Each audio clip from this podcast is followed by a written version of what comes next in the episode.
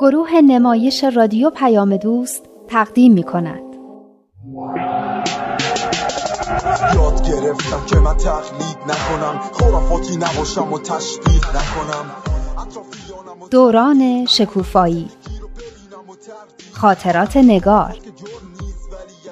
کاری از امیر یزدانی. باید باشیم خوشبین. هرچند شدیم روونه زندان. هرچی که ما گفتیم من که بعد میگیم دنیا برابر باشه. دین باید مطابق علم و عقل باشه. الان ما تو قرن بیست و یکیم. همراهیم با عقل و تکنولوژی. رابطه این دوتا رو حفظ ما باشیم. همین باعث قبلا براتون تعریف کردم که چطور آشنایی با ندا فصل جدیدی رو توی زندگی من باز کرد. از اینکه با دختری دوست شده بودم که 5 سال از من بزرگتر بود احساس خیلی خوبی داشتم. ندا خیلی مهربون بود حرفاشم خیلی به دلم می نشست. خیلی دلم می‌خواست می‌تونستم مثل اون راحت و بدون احساساتی شدن حرف بزنم نظر بدم با همه رابطه خوبی داشته باشم. ندا برام تعریف کرد که اونم وقتی دوازده سیزده سالش بوده همین مشکلا رو داشته اما نگرانی ها و استراباتش از بین رفته و خاطرات خوبی از نوجوانی براش مونده. خیلی برام جالب بود. پرسیدم چطوری؟ راست چیزی که به من کمک کردیم بود که با یه عده از دوستای صمیمیم و با همین پسر داییم که عکسش رو دیدی یه گروه نوجوانان تشکیل دادیم. یه جوان بزرگترم بود که به عنوان راهنما به جمعمون میومد. گروه نوجوانان یعنی چی؟ حالا توضیح میدم. یه عده نوجوان بودیم که به کمک اون فرد بزرگتری که گفتم سعی می‌کردیم یاد بگیریم چطور درست فکر کنیم. چطور فکرامون رو با همدیگه و با دیگرون در میون بذاریم. چطور به حرفای همدیگه گوش بدیم و دربارش فکر کنیم. چطور تصمیم بگیریم و چطور تصمیمامون رو عملی کنیم. همه این کارا توی فضای شاد و صمیمی انجام می‌شد. هم بهمون به خوش میگذشت هم چیز یاد می‌گرفتیم. خوش به حالتون. قبل از اینکه توی این گروه شرکت کنم حرف زدن تو جمع خیلی برام سخت بود. خجالتی بودم و این خیلی ناراحتم می‌کرد. اما توی جمعی که همه همسن و سال هم بودیم خیلی راحت می‌تونستم حرف بزنم. درست عین من. منم حرف زدن تو جمع خیلی برام سخته. کلا راحت نمی‌تونم منظورم رو بگم. به خصوص اگه موضوع مهمی باشه و تازه استرابم داشته باشم. برای من که خیلی خوب بود. یه کتابای جالبی هم با هم میخوندیم که خیلی عالی بودن.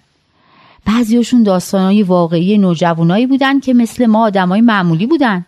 اما تونسته بودن با تلاش و تفکر مثبت کارهای مهمی انجام بدن و حتی به گسترش صلح و اتحاد توی جامعه خودشون کمک کنن. وای چقدر خوب. من عاشق یه همچین چیزاییم. کاش منم می‌تونستم یه همچین گروهی برای خودم پیدا کنم. یه گروهی که بشه باشون حرف زد و اونام به حرفت گوش کنن. ببین راستش رو بخوای. این تجربه ای که خودم داشتم باعث شد که دلم بخواد یه همچی گروهی رو برای نوجوانا تشکیل بدم. چه خوب یعنی دوباره می‌خوای گروه نوجوانان داشته باشی اون کتابا رو بخونی؟ خب من دیگه سن نوجوانی رو پشت سر گذاشتم. من سه سال اون گروه رو داشتم. حالا دارم کتابایی رو می‌خونم که مخصوص جووناست. اما دلم می‌خواد این خدمت رو برای نوجوانا انجام بدم. یعنی یه گروه از نوجوانا تشکیل بدم تا بتونن همین کارهایی رو که گفتم انجام بدن.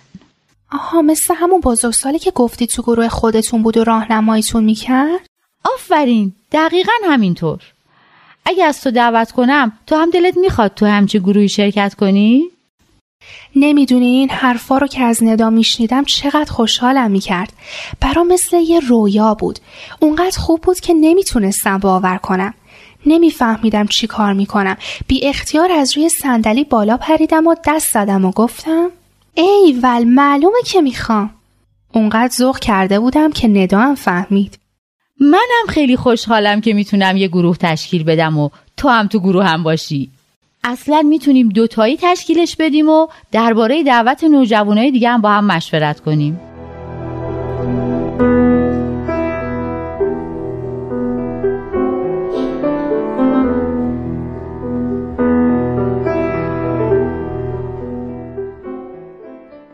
هر چیز باید با مامان و بابا درباره این گروه حرف بزنیم تا بدونن این گروه چیه و چی کار می‌خواد بکنه باید به اونام بگیم؟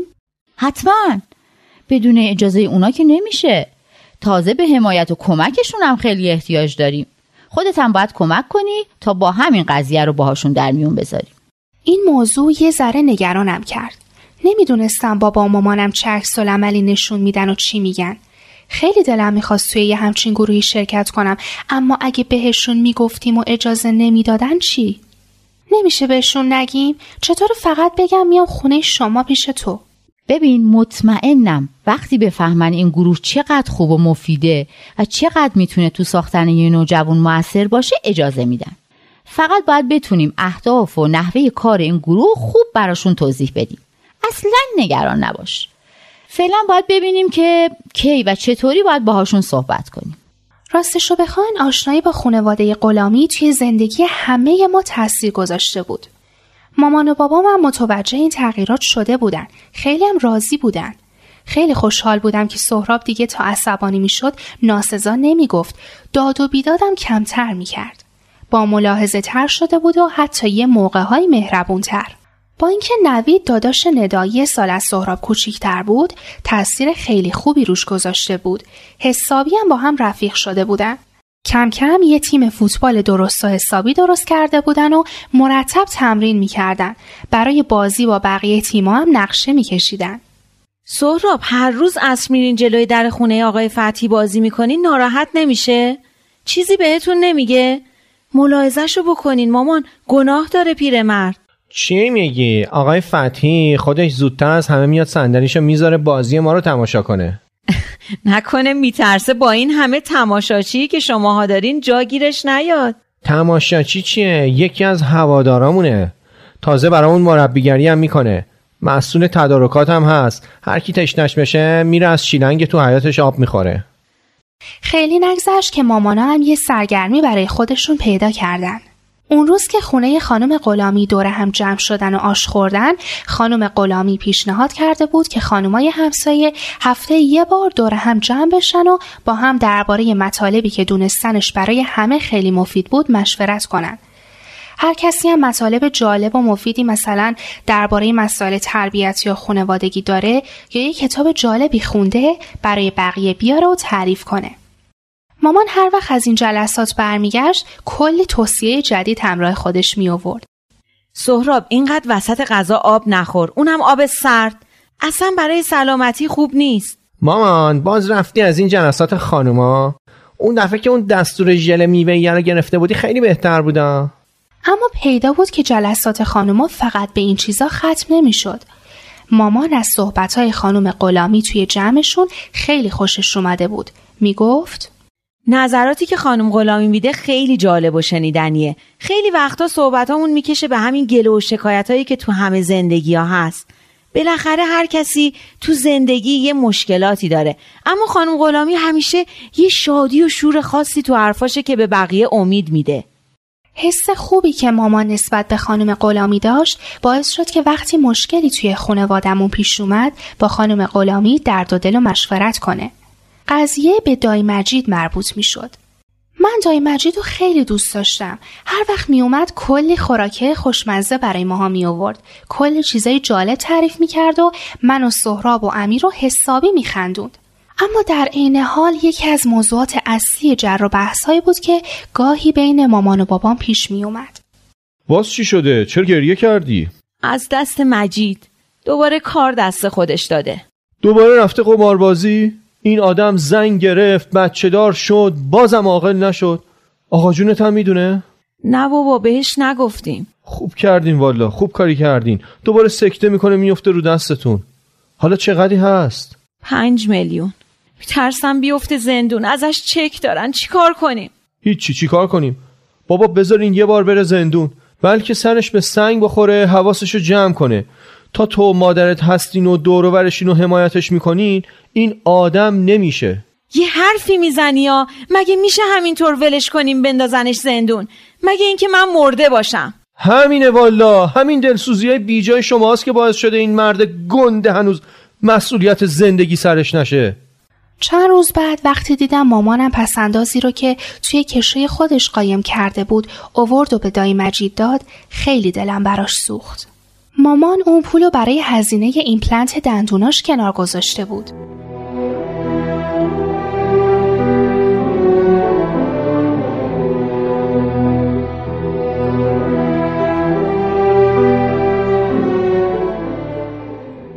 اون روز از وقتی ندا به خونمون اومد فکرم هنوز پیش مامان و دایی مجید بود. خیلی تو فکری انگار. ندا جون چرا آدما کارایی رو می‌کنن که می‌دونن اشتباهه؟ چرا کار اشتباهی رو تکرار می‌کنن که می‌دونن همه رو به خصوص خونوادهشون رو اذیت می‌کنه؟ مثلا چه کاری؟ مثلا قماربازی استفاده از مواد مخدر و خلاصه از اینجور کارا. وای راست میگی. همه می‌دونن که این کار عاقبت خوبی نداره. ضرراش هم خوب می‌دونن. اما با این حال یه عده هستن که یه جورایی وسوسه میشن این کارا رو بکنن. بعدم میفتن توی مسیری که دیگه نمی‌تونن دست بردارن. آخه چرا وسوسه میشن؟ نمی‌دونم فکر کنم دنبال یه جور حس هیجان و شادی هستن یاد باربود پسر دای مجید افتادم که چه پسر بامزه بود هر وقت به خونه ما می اومد چقدر همه از بازی کردن باهاش لذت می بردیم. فکر کردم یعنی واقعا دای مجید با داشتن یه همچین بچه ای احتیاج به شادی دیگه ای هم داره؟ زندای سپیدم خانم خیلی خوب و خوش اخلاقی بود. نمیفهمیدم چرا دایی مجید با داشتن یه همچین خونواده خوب برای شادی دنبال چیز دیگه ای بگرده.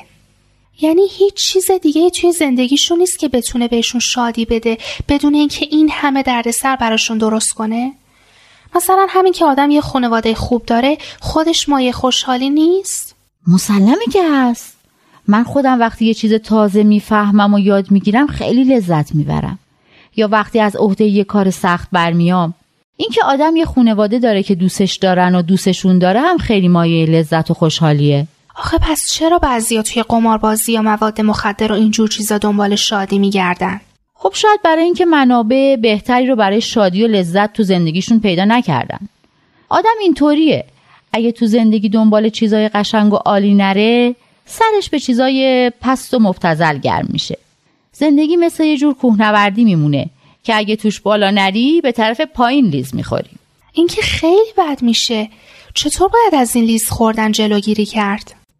خب تو چی فکر می‌کنی؟ نمی‌دونم اما فکر کنم خیلی حیفه که آدم به طرف پایین لیز بخوره اونم آدمی که می‌تونه اینقدر خوب و مهربون و دوست داشتنی باشه موضوع همینه خیلی وقتا ما آدما قدر و ارزش خودمون رو نمی‌دونیم همونطور که قدر خیلی از چیزایی رو که داریم نمی‌دونیم در وجود همه ما آدما یه شرافت و اصالتی هست که حیف آلوده بشه. ماها توانایی و استعداد خیلی کارا رو داریم. می‌تونیم خیلی عالیتر و فوقالعاده تر از اونی باشیم که فکر می‌کنیم. پس واقعا خیلی حیفه. دایی مجید و خیلی ها رو می‌شناسم که آدم های خیلی خوبی هن. استعدادهای خیلی خوبی هم مثلا توی کارهای فنی دارن. می‌تونن توی زندگی خیلی موفق باشن. اما متاسفانه خودشون رو درگیر کارهای بدی می‌کنن. می‌فهمم. یعنی به جای سربالایی سرپایینی میرن.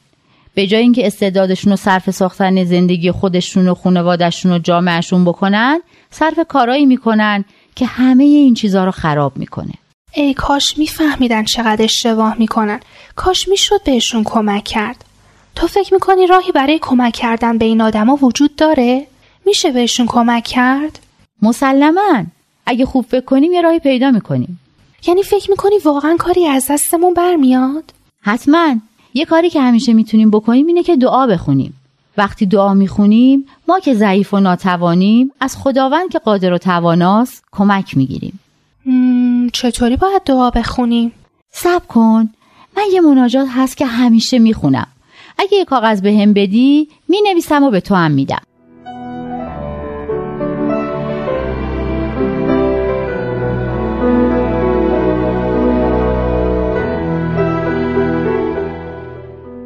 خب حالا باید از روش بخونیم؟ میشه خودت بخونی؟ باشه. بذار اول ساده از روش بخونیم و خوب متوجه معنیش بشیم. بعد با لحن می‌خونم. منظورم اینه که با آواز می‌خونم. هولا پروردگارا آمرزگارا. این بندگان را پناه تویی. واقف اسرار و آگاه تویی. جمیع ما عاجزیم. تو مقتدر و توانا.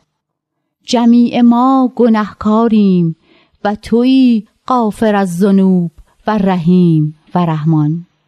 پروردگارا نظر به قصور ما من ما. به فضل و موهبت خیش معامله کن.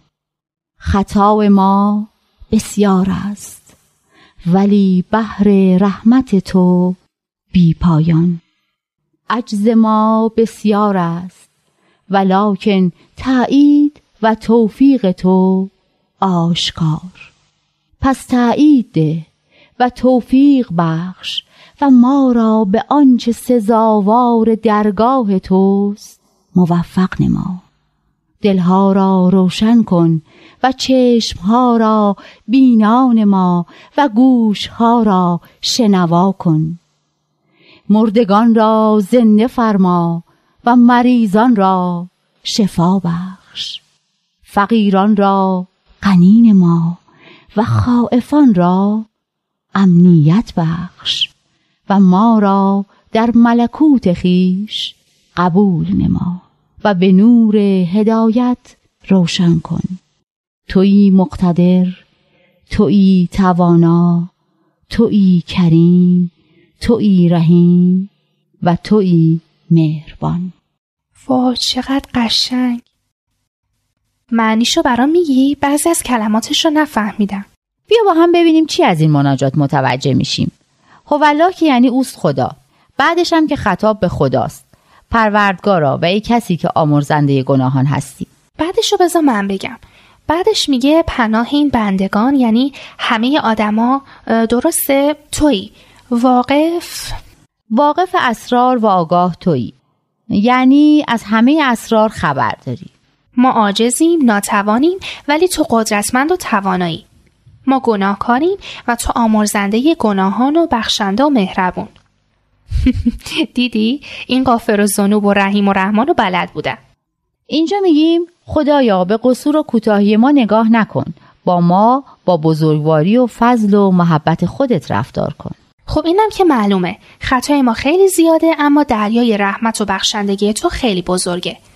عجز و ناتوانی ما زیاده ولی تایید و توفیق درسته؟ تایید و توفیق یعنی چی؟ یعنی چی که تایید و توفیق تو آشکار؟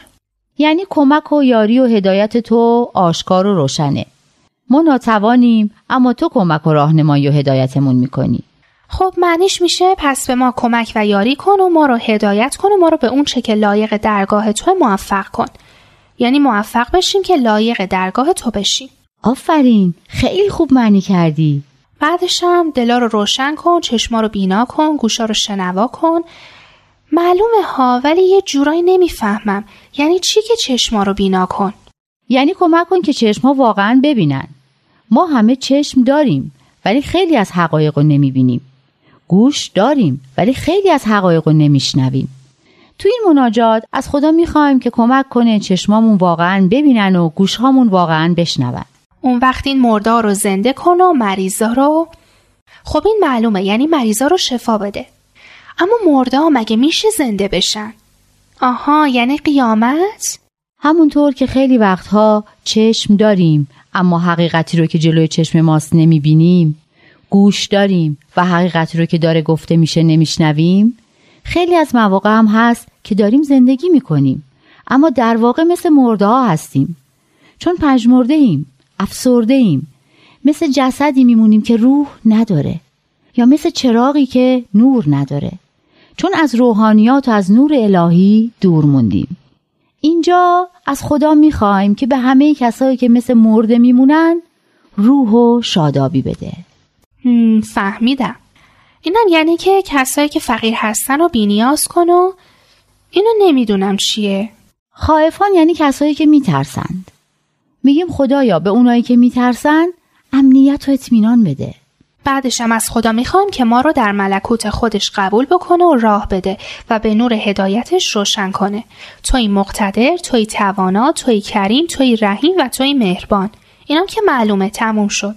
می‌خوای حالا که معنیش رو بهتر فهمیدیم یه دوره دیگه بخونیم؟ اول تو بخون بعدش منم می‌خونم.